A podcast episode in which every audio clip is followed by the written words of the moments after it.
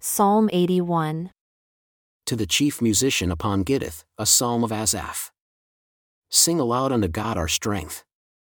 Make a joyful noise unto the God of Jacob.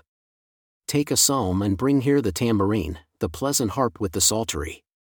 Sound the trumpet in the new moon, in the time appointed, on our solemn feast day, for this was a statute for Israel and a law of the God of Jacob. This he ordained in Joseph for a testimony when he went out through the land of Egypt, where I heard a language that I understood not.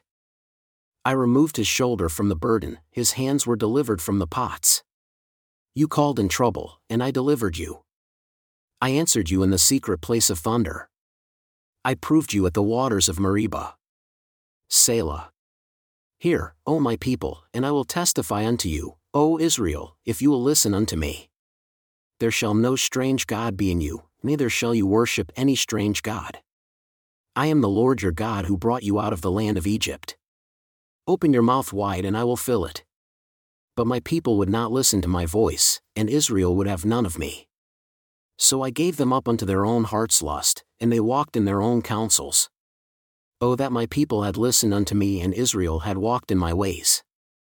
I should soon have subdued their enemies and turned my hand against their adversaries.